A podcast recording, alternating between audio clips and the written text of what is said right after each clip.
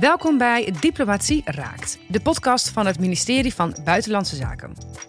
We zitten midden in een pandemie en het coronavirus heeft onze levens flink op zijn kop gezet. En niet alleen in Nederland natuurlijk, maar wereldwijd. En dat betekent dat het Ministerie van Buitenlandse Zaken en de honderdvijftig ambassades op volle toeren draaien. Maar wat gebeurt er eigenlijk op het ministerie als alle reisadviezen oranje kleuren en duizenden Nederlanders in het buitenland vastkomen te zitten? Hoe krijg je die allemaal weer terug? En welke impact heeft de wereldwijde lockdown op het werk en leven van Nederlandse ambassadeurs? Mijn naam is Liesbeth Rasker. Ik ben freelance reisjournalist en in de komende zes afleveringen van de special Ambassadeur in Crisistijd zoek ik uit hoe de mensen van het ministerie en de Nederlandse ambassades er voor jou zijn in deze bijzondere tijd. In deze eerste aflevering is Marielle Geraedts te gast. Ze is hoofd consulaire aangelegenheden en daarmee verantwoordelijk voor het naar huis halen van duizenden gestrande Nederlanders van over de hele wereld. Maar hoe organiseer je zo'n wereldwijde repatriëring? Via een Skype-verbinding vertelt ze me er alles over. Marielle, allereerst, wat fijn dat we je kunnen spreken vanuit je slaapkamer. Ja, dat leek me de beste hoe, uh, studio, ja. Ja, precies. Uh, hoe is het met je? Laten we daar eens mee beginnen. Ja, het gaat heel goed. Ik ben uh, gezond tot nu toe, dus dat is belangrijk. En ook in mijn gezin en mijn familie zijn er nog geen coronagevallen tot nu toe. Um, Mag ik je als eerste even vragen of jij in je eigen woorden kunt uitleggen aan mij en aan onze luisteraars wat je precies doet voor Buitenlandse Zaken? Ik ben uh, hoofd van de afdeling consulaire aangelegenheden, zoals wij dat noemen. Dat betekent dat ik hoofd ben van het team, zeg maar, dat uh, Nederlanders bijstaan, bijstaat in het buitenland als ze problemen hebben. Hè, dat doen we in nauwe samenwerking met ambassades. Dus als iemand bijvoorbeeld in het buitenland overleden is, dan Um, helpen wij, adviseren wij de familie wat ze moeten doen. En de ambassade moet dan bepaalde administratieve handelingen verrichten. Dus dan begeleiden we uh, zo'n proces. Daar heb ik een heel team voor. En we doen dat ook in crisissituaties, zeg maar. Uh, juist in crisissituaties. Dat is een rol. Uh, juist, in, uh, maar ook in dagelijks. Als er geen crisis zijn, dan gebeuren toch heel veel dingen als mensen op vakantie gaan. Ongelukken, overlijden. Um, maar ook een crisissituatie, en dat is de situatie nu natuurlijk, uh, dat wij als Buitenlandse Zaken uh, coördineren wat kunnen we voor Nederlanders betekenen in zo'n uh, moeilijke situatie. En in deze situatie is het natuurlijk zo dat mensen door uh, allerlei beperkende maatregelen van, uh, van overheden, mensen kunnen niet in en uit een land, mensen moeten soms in quarantaine, dat mensen niet terug kunnen keren. Dus dat is wel een hele duidelijke situatie waaraan wij als overheid een ja. uh, rol hebben. En die hebben we nu in dit geval samen met uh, zijn er, de private sector opgepakt. Ja. Zijn er eigenlijk aantallen van hoeveel telefoontjes jullie normaal per dag krijgen? En hoeveel telefoontjes jullie nu per dag kregen? Ja, normaal uh, is het een paar duizend uh, per dag. Maar nu waren het soms uh, tienduizend uh, telefoontjes wow. uh, per dag. Ja. Wauw. Okay. Maar dat is wel verdeeld in een front office, zoals wij dat noemen. Zeg maar, er is het contactcenter. Hè, die uh, nemen de eerste telefoontjes aan, dat noemen we de eerste lijn.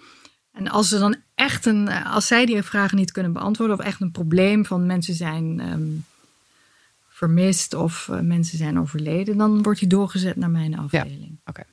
Dus wij, mijn afdeling krijgt echt ernstige gevallen, ja, waar, zeg maar. waar echt ingegrepen moet worden. Of echt hulp nodig. Ja. ja. Oké. Okay.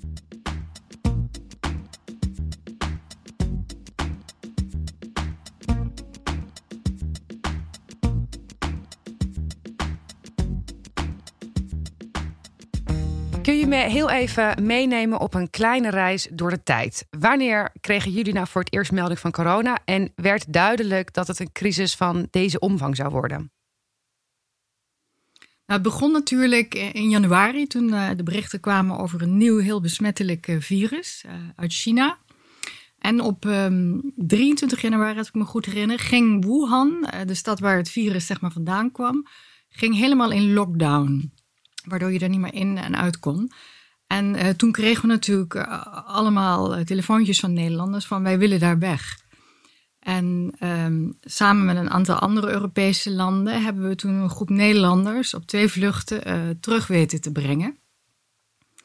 En um, Dat was eigenlijk het, het, het begin uh, ook, ook van ons uh, crisis, uh, crisiswerk. Mm-hmm.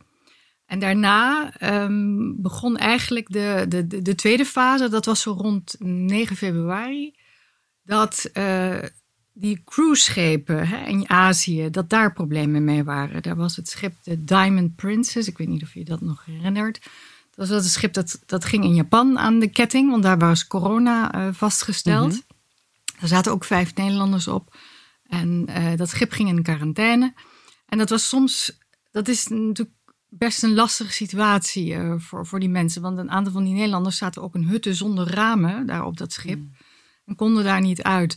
Nou, daar kan je natuurlijk niet zo heel veel aan doen als de Nederlandse overheid. Want de quarantaine-eisen van de Japanse overheid zijn natuurlijk leidend. Maar je kan wel contact houden en een luisterend oor bieden. Dat deed de ambassade. En die belde dagelijks met die mensen mm-hmm. om een beetje ondersteuning uh, te geven. Nou, dat was het schip aan Japan. En dan had je ook nog um, dat schip de Westerdam. Hè, dat al veertien dagen over uh, zee uh, zwierf. Ja. En nergens meer welkom was in Azië.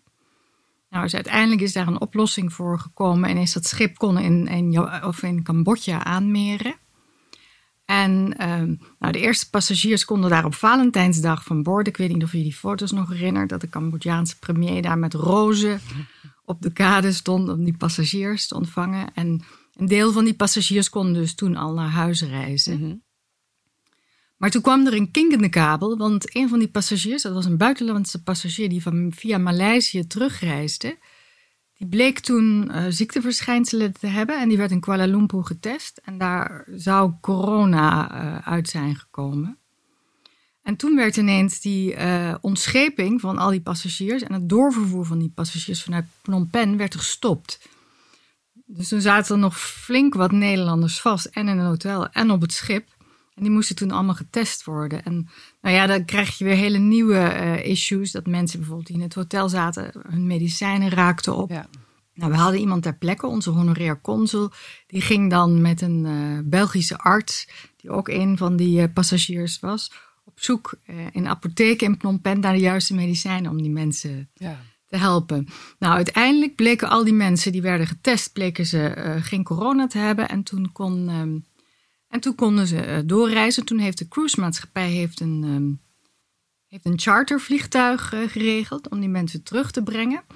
En het plan was om uh, te vliegen van uh, Phnom Penh naar uh, Istanbul.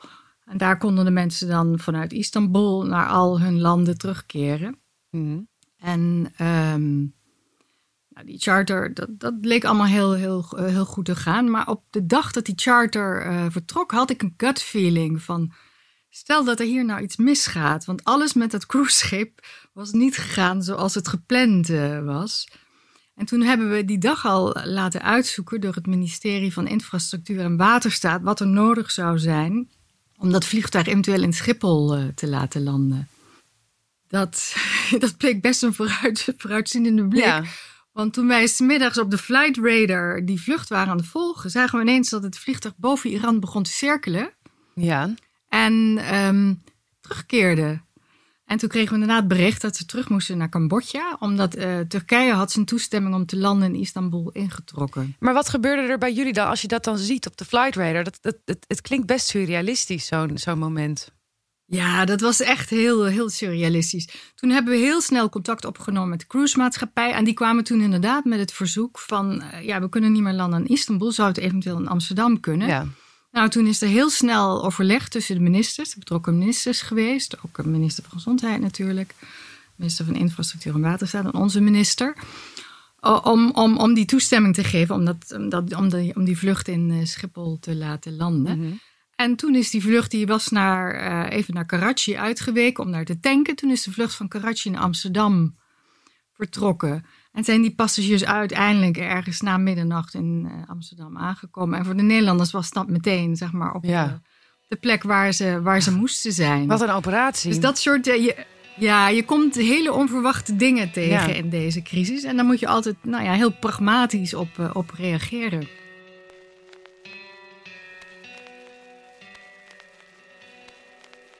Lag er eigenlijk een, een plan of een draaiboek of, of script om, uh, om om te gaan met, met een pandemie? Of in, met zo'n grote crisis? In hoeverre was B Z hierop voorbereid? Wij hebben draaiboeken voor crisis zoals vliegtuigrampen of repatriëring in het geval van een natuurramp. Mm-hmm. of, een, uh, of, een, of als er een oorlog uitbreekt in een land. Hè, dat we dan mensen daar kunnen repatriëren. Maar een draaiboek voor zo'n uh, wereldwijde crisis waar zoveel Nederlanders bij betrokken waren. Nee, dat hadden we niet. Nee. Dus we hebben onze respons daarop uh, gaandeweg moeten aanpassen. Ja. En ons crisisteam is flink uitgebreid. Echt met mensen uit de hele organisatie. Die allemaal heel graag wilden komen meewerken. En we hebben een nieuw mechanisme opgezet. Uh, een samenwerking tussen de publieke en de private sector. Dat is dat bijzondere buitenland, uh, bijzondere bijstand buitenland uh, mechanisme. Ja. Om die grote groepen Nederlanders uh, te repatriëren. Dus je bent wel innovatief, uh, hè? Want we kenden zo'n crisis van deze omvang natuurlijk nee. niet. En je zegt het bijzondere buitenlandmechanisme, kun je dat uitleggen? Ja, dat is een uh, samenwerking tussen uh, de alarmcentrales, de uh, reisbranche en de uh, Bond van Verzekeraars en Buitenlandse Zaken. Ja. Om uh, Nederlanders terug te brengen. Moet ik even uitleggen hoe het praktisch werkt? Zeker, of, daar wil ik uh, absoluut ja. uh, daar wil ik ook naartoe. Want inderdaad, ja. uh, er zitten... Hoeveel Nederlanders zaten er in het buitenland? Is daar een getal van dat terug moest komen? Nou ja, er, er hebben zich... Hè, wat, als eerste in zo'n crisis is natuurlijk ook onder dat B B B-mechanisme belangrijk... dat je inzicht krijgt in waar zitten die Nederlanders. Precies. Dus we hebben, dat, uh, we hebben een website geopend. En daar konden mensen zich registreren. Die is breed gepromoot. Dus daar kwamen al heel snel tienduizenden registraties binnen.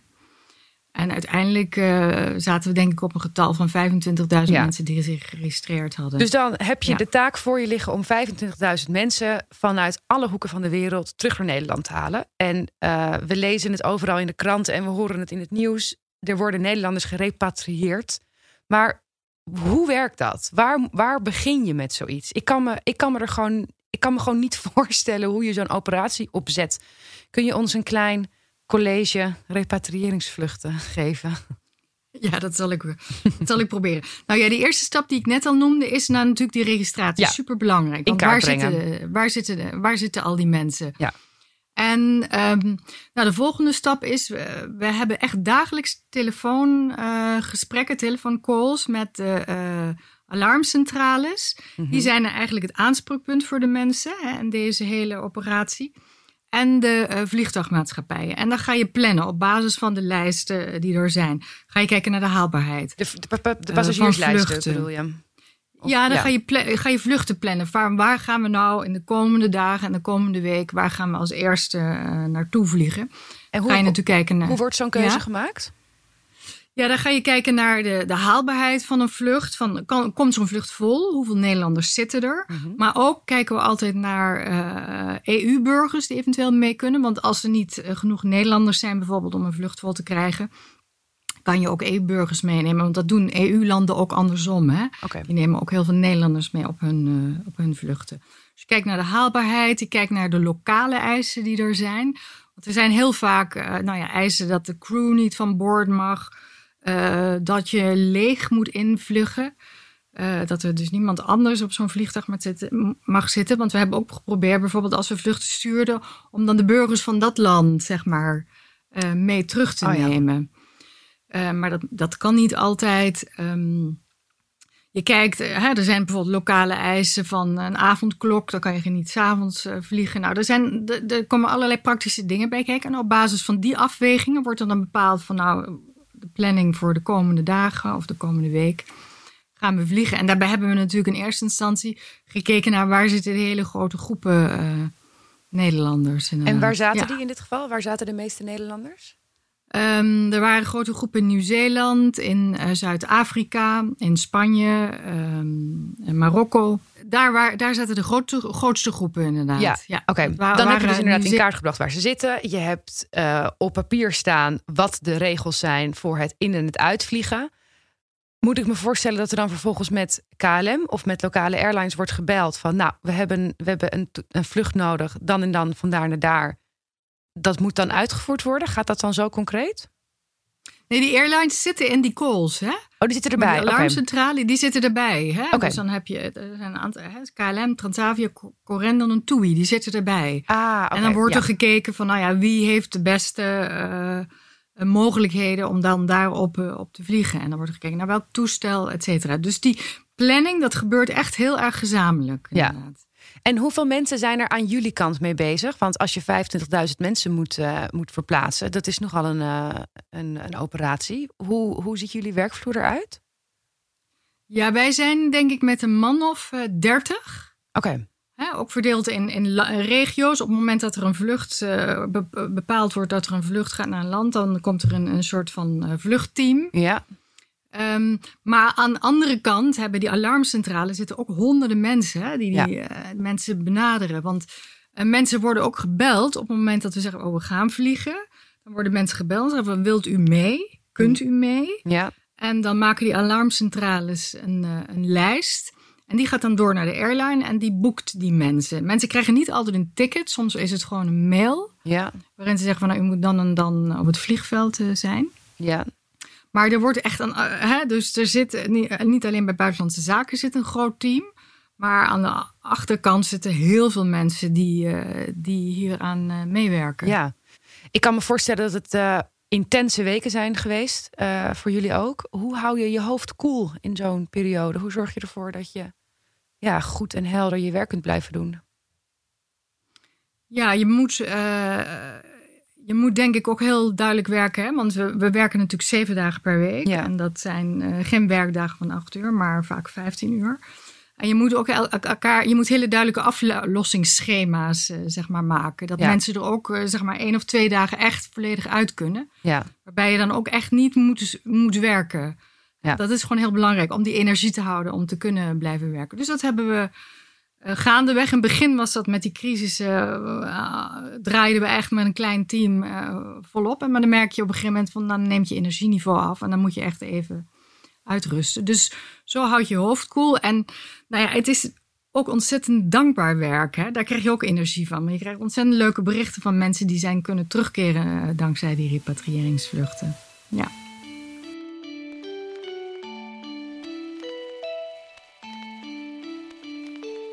Zelf zou ik op uh, drieëntwintig maart naar Peru zijn gevlogen. En daar zou ik dan een kleine maand blijven. Nou, dat is natuurlijk op het uh, vrij last minute niet doorgegaan. Um, daar baalde ik in eerste instantie uiteraard van. Maar achteraf was ik eigenlijk best blij. Want ik las een hoop verhalen over Nederlanders die toch ook vooral in ver, verre uithoeken in Peru bijvoorbeeld zaten. En die Lima niet konden bereiken. En dat al het lokale vervoer was platgele- plat, stilgelegd. En ze konden hun hotel niet meer in of uit. Um, Hoe, hoe gaat het dan? Wat, wat gebeurt er met die mensen? Hoe, hoe, wat, ja, hoe, hoe werkt het in, in dat soort gevallen? Ja, dat was in een aantal andere landen was dat ook een uitdaging. Hè? Omdat vanwege de reisbeperkingen ja. zeg maar, in zo'n land, dat je je niet intern in zo'n land mag bewegen, kan je dan niet naar de hoofdstad. Nou, dan, dan ga je uh, kijken of je samen met andere landen bijvoorbeeld een charter kan regelen. Dat is uiteindelijk gebeurd in Peru bijvoorbeeld om de mensen die in Cusco zaten op te halen. En uh, daar moet je dan toestemming voor krijgen. Dat is allemaal heel ingewikkeld, want alles is dicht. Dus je moet het ministerie van Gezondheid bellen, het ministerie van, uh, maar kun je dat uh, eens, van kun je Transport. Dat, kun, je daar eens, uh, ja. kun, je dat, kun je dat eens concretiseren? Want je zegt met andere landen, andere Europese landen. En andere Europese landen, ja. ja, ja, en, de, ja. Hoe, hoe, hoe werkt zoiets dan? Wie, wie, wie belt wie? Ja. Um, kijk, we hebben natuurlijk uh, de ambassades zijn, en die heb ik misschien ook nog niet genoemd. De ambassades zijn natuurlijk onze belangrijke, zeg maar, uh, vertegenwoordiging ter plekke. Die ja. doen het alle, alle, al het werk ter plekke. Dus op zo'n moment uh, gaat, de, gaat de ambassade, de Nederlandse ambassade in Lima, gaat in overleg met, uh, in dit geval weet ik, Duitsland en het, uh, het Verenigd Koninkrijk en Zwitserland, die ook mensen bijvoorbeeld in Cusco hadden. Ga je samen uh, uh, of bel je, ga je samen een bezoek brengen aan het ministerie van Transport of het ministerie van Gezondheid daar om die toestemming te krijgen, om die mensen daar weg te halen. Of je, je, je, te, je telefoneert, in deze situatie zal het telefoneren zijn geweest, je schrijft brieven. Mm-hmm. Uh, dus je, je, je pakt zamelijk, uh, gezamenlijk pak je zeg maar die, die, uh, die taak op. Om ervoor te zorgen dat je inderdaad van de Peruanen toestemming krijgt om die mensen daar weg te halen. En dat was, het was voor een groepje die al weken in een, in een hostel zaten in, in, in Cusco. was dat wel kritisch. Want die zaten daar al weken. En iedere keer als iemand een uh, niesde, dan werd die quarantaine, zeg maar, veertien dagen uh, verlengd. Dus uh, die mensen waren echt helemaal de wanhoop nabij. Ja. Dus uiteindelijk hebben we ze allemaal terug weten te brengen op verschillende vluchten. Ook met Duitse vluchten. Maar het is wel gelukt. En, maar er komt ontzettend veel bij kijken. Want ook was het niet, uh, in principe niet mogelijk om uh, naar Peru te vliegen. Hè? Heel veel landen hadden gewoon hun luchtruim afgesloten. Dus je kon er niet in en je kon er niet uitvliegen. Nou, daar moet je ook nog eerst over onderhandelen. Dat je, zeg maar, dat, dat je zo'n repatriëringsvlucht mag sturen. En hoe gaat zo'n onderhandeling? Wat wordt er dan op de tafel gelegd aan beide kanten? Uh, dan, uh, dat kan je het beste aan de ambassadeur natuurlijk vragen. Maar dan wordt er gewoon dat gezegd... Dat gaan we van, ook nou, zeker hebben... doen. Ja, jullie gaan ook nog een aantal ambassadeurs spreken. Dan wordt er gezegd van, nou ja, we hebben hier zoveel toeristen. Die zitten in een lastige situatie. Die uh, willen heel graag naar huis. Als die ziek worden, leggen die ook een druk op jullie gezondheidssysteem. Ja. Ja, dat is denk ik een van de oh, ja. argumenten die je kan gebruiken. Dus die willen we heel graag terugbrengen.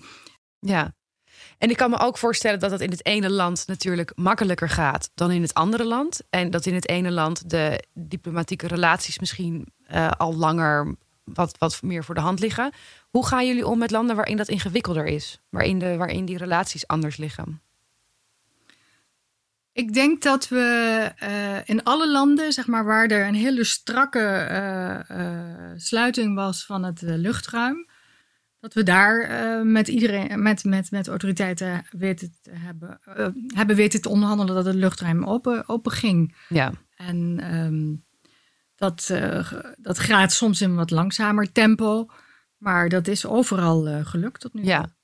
En wat ik een, ook wel een opvallend nieuwsbericht vond, was een, een vlucht van K L M die een tussenlanding in Ecuador wilde maken, maar dat niet kon doen omdat daar een landingsbaan geblokkeerd werd. Uh, omdat ze niet wilden dat dit toestel daar ging landen. Wat, uh, hoe komt zoiets bij jullie binnen? Wat horen jullie dan? Want jullie hebben hard gewerkt aan zo'n vlucht en dan kan het toestel niet landen. Ja, dat was, dat was een vlucht. Dat is wel even goed om te noemen, want in die eerste fase, hè, uh, tot half maart, gingen er wel nog commerciële vluchten. Oké. Gingen er, uh, en, en, de, en dit was een commerciële vlucht van K L M nog van, okay. van, uh, naar Quito en um, Guayaquil. En inderdaad, er kwam op een gegeven moment het bericht, dat kwam dan binnen bij onze ambassade in Lima, want die zijn verantwoordelijk voor Ecuador, dat er burgers en de burgemeester hadden die landingsbladen ja. geblokkeerd. En toen heeft onze ambassadeur daar heeft gebeld met de E U-ambassadeur in Ecuador, want we hebben zelf dus geen ambassade in, uh, in Ecuador. En ik vraag van, nou kan jij met de uh, Ecuadoriaanse autoriteiten contact opnemen? Dat heeft hij toen gedaan. En toen is die landingsbaan vrijgemaakt, maar toen was er al twee uur uh, voorbij. En dan gaan de uh, crewtijden van K L M een rol spelen. Oh. En konden niet meer op Guayaquil worden gevlogen. Omdat ze anders over hun werktijden ja. uh, heen zouden zitten. Dus toen zijn ze niet meer naar Guayaquil gevlogen. Maar twee dagen later is er wel een vlucht naar Guayaquil gegaan voor K L M. En toen zijn die reizigers uh, alsnog opgepikt. Ja, precies.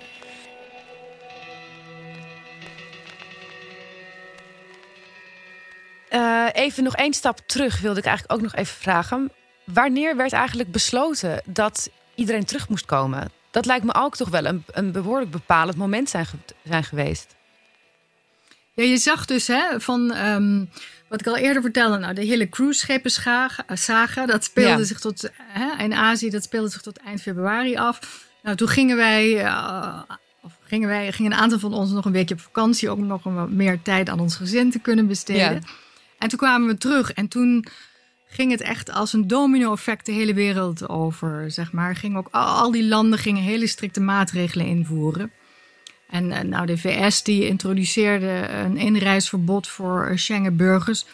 En uh, op een gegeven moment besloten de E U-Schengen-landen ook uh, de grenzen te sluiten.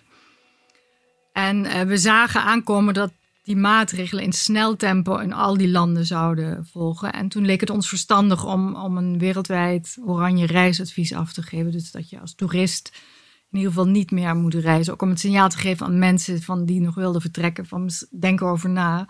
Misschien niet zo verstandig, omdat je anders wellicht uh, uh, gestrand raakt.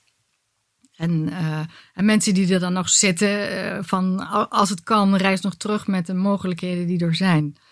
Dus dat hebben we daarom uh, toen uh, besloten. Maar dat is natuurlijk niet niks. Dat is nog nooit eerder gebeurd, toch? Dat alle reizigers. Dat is nog nooit gaan. eerder gebeurd, nee. nee. Nee, maar dit is natuurlijk ook een uitzonderlijke situatie. Ja. En is er dan nog een moment dat je op de knop drukt en dat het kaartje oranje wordt? Is dat dan, een, uh, is het, is dat dan nog zo? Kan ik me dat zo voorstellen? Of, of is dat een beetje geromantiseerd?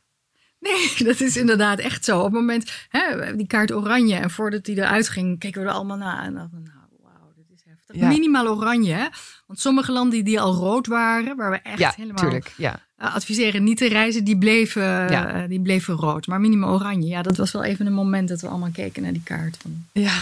Hebben we ook aan de koning laten zien trouwens. Die was op een gegeven moment is die op bezoek gekomen oh. op het ministerie om zich te informeren over die operatie. Ja, en hoe ging dat? Die kaart, die oranje kaart uh, ja. laten zien aan hem, uitgelegd. Waarom, wat ik nu ook net aan jou heb uitgelegd, ja. waarom we dat hadden besloten. Um, ik kan me ook voorstellen dat er een hoop uh, persoonlijk leed op je afkomt. Hè? Mensen die in zo'n hostel in Peru zitten, we zeiden het al even, waar gewoon ook paniek gaat uitbreken. Mensen op zo'n cruise ship, een hoop... Nou, een hoop nare verhalen en een hoop verdriet. Um, hoe, hoe ga je daarmee om als, uh, als team? Ja, dat is soms best, uh, best lastig. Hè, de collega's die dit werk dagelijks doen. Hè, want ik heb een team uh, van mensen die dagelijks mensen in, in nood helpt. Hè, in allerlei situaties. Die zijn wat meer gewend zeg maar, aan, aan, aan dit soort situaties. En aan anderen die nieuw in het team zijn gekomen, ja, die, daar praat je regelmatig mee. Hè? En mensen moeten zich kunnen uiten, ook hun ervaringen kwijt kunnen. Dat, dat is wel heel belangrijk.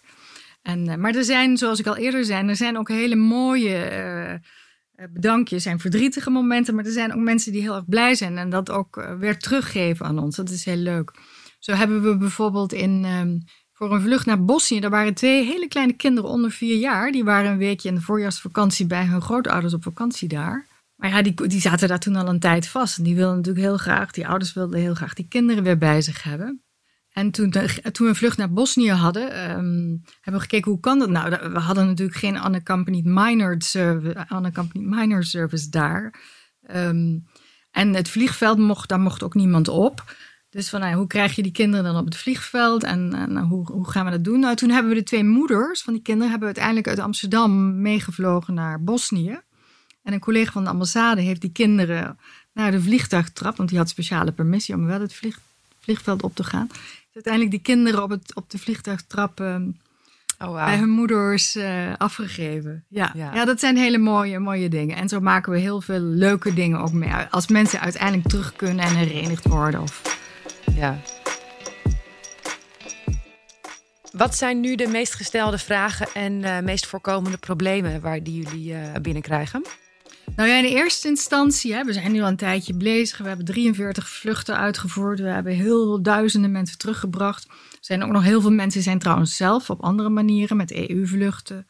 Of, of ook nog commerciële vluchten teruggekeerd. Dus de eerste vraag was natuurlijk altijd van ik zit hier en ik wil weg. Maar dat neemt natuurlijk af nu. Ja. En nu zijn het mensen die nog vastzitten, hebben vaak problemen met medicijnen. Zoals ik al eerder noemde, hè, ook met dat cruiseschip was dat mm-hmm. het geval. Dan raden we bijvoorbeeld aan, vraag bij uw huisarts een medische verklaring in de, in de taal van het land waar u zit. En daarmee kunt u dan naar een lokale apotheek of een, uh, of een lokaal ziekenhuis om die medicijnen te krijgen. En als dat dan niet mogelijk is, kan je, er zijn ook nog hè, die, die couriersdiensten, D H L en... en Zo, die, die werken ook nog wel. Dan moeten mensen die medicijnen gewoon naar Nederland laten komen. Soms hebben mensen geen geld meer, omdat ze natuurlijk al een tij, tijdje oh ja. zitten. En dan, uh, dan kunnen we uh, aanbieden dat ze geld via de ambassade uh, overmaken. Maar een van de vragen die we ook uh, veel krijgen nu, en dat, dat heeft eigenlijk meer betrekking op ons reguliere werk, is van familieleden van mensen die in de gevangenis zitten in het buitenland. Zo van, nou, ik maak me enorme zorgen. Ja. Over, hè, uh, is daar corona, wordt er wel goed voor mijn, uh, mijn familielid, mijn kind, mijn neef uh, gezorgd? Dus dat zijn ook vragen ja. die, we, die we krijgen. Inderdaad. Wat voor antwoorden kun je daarop geven? Nou ja, dan kun je zeggen van nou, we blijven altijd, hè, ambassades in die landen, die blijven ook altijd nou monitoren. Hoe gaat het met gevangenen? Ze kunnen nu niet bezoeken, maar ze, uh, ze bellen nu. Mm. Um, maar ze, ha- ze hebben ook contact met de gevangenisautoriteiten om te, worden, hè, om te bepleiten voor uh, een goede zorg. Um, als ja. dat een probleem uh, zou zijn. Dus, dat is, ja, dus je probeert mensen te gerust te stellen. We hebben er aandacht voor en we proberen contact te houden met je familielid. Ja. Ja. Staan er nu nog repatriëringsvluchten op de planning in bepaalde landen? Ja, er wordt, uh, we staan uh, klaar om in, uh, in Marokko uh, te vliegen. Uh, we kijken nog naar een ander, aantal andere uh, landen. Ja, we zijn wel nog bezig met een planning. Die is nog niet definitief, nee. Maar we kijken daar. En als uh, we gaan de komende weken wel nog door, ja. En als zo'n vlucht dan uh, aankomt uh, op Schiphol, doen jullie dan een klein vreugdedansje? Iedere keer.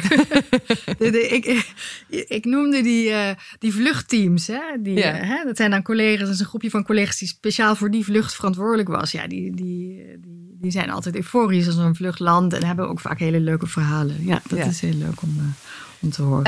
Um, ja. Is de, tot slot nog een vraag, denk ik, die we allemaal, uh, die we allemaal wel een beetje hebben. Hoe kijk jij naar uh, het toerisme voor deze zomer? Kunnen we nog op vakantie? Ja, bij kijken, uh, ik denk dat ik deze vraag moet aanvliegen vanuit de invalshoek van de reisadviezen. Hè? Wij passen reisadviezen aan op het moment dat de maatregelen in het land uh, verlicht worden. Hè? Daar kijken we heel nauw naar. Dus dat monitoren heel nauw. Dat is nu nog niet aan de orde, omdat er overal nog grenzen dicht zijn en uh, lockdowns, hele strenge ja. of hele intelligente. Uh, maar we volgen dat nauw. En als er aanleiding is om een reisadvies aan te passen, dan doen we dat. Maar zelf denk ik dat mensen uh, heel voorzichtig, ook al als ze stel dat die oranje reisadviezen zullen verdwijnen, omdat de situatie uh, in, in landen verbetert, denk ik zelf dat mensen heel voorzichtig en afwachtend zullen zijn om, om, om in ieder geval verre reizen te gaan maken. Want er is natuurlijk altijd het risico van zo'n tweede golf, hè? Ja. Dat je toch weer uh, gestrand raakt. En dat hoop je natuurlijk niet. Dat hopen wij ook niet. Hoewel nee. we natuurlijk nu, nu, nu de draaiboeken klaar hebben liggen. Ja. Dus jullie zijn er helemaal klaar voor. Ja, we zijn er helemaal klaar voor. Maar ik denk dat mensen... Ik, ik zou zelf ook, uh, ook heel uh, voorzichtig kijken. Ik zou nu niet geen uh, wilde avontuurlijke reizen uh, gaan maken. Denk ik. Nee, nee, dat denk ik ook niet. Mag ik je heel erg bedanken voor je tijd en voor je heldere uitleg. Ja, heel goed. Graag gedaan. En succes uh, met alles wat nog komen gaat. Ja, dankjewel.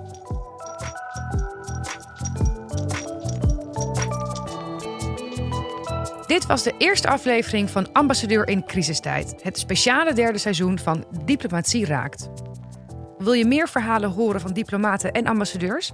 Luister dan ook zeker even de eerste twee seizoenen van deze serie. Die zijn gewoon te vinden in je podcast-app. Volgende keer is Ilse Smits te gast. Zij is ambassadeur in Panama. Bedankt voor het luisteren en hopelijk tot de volgende aflevering.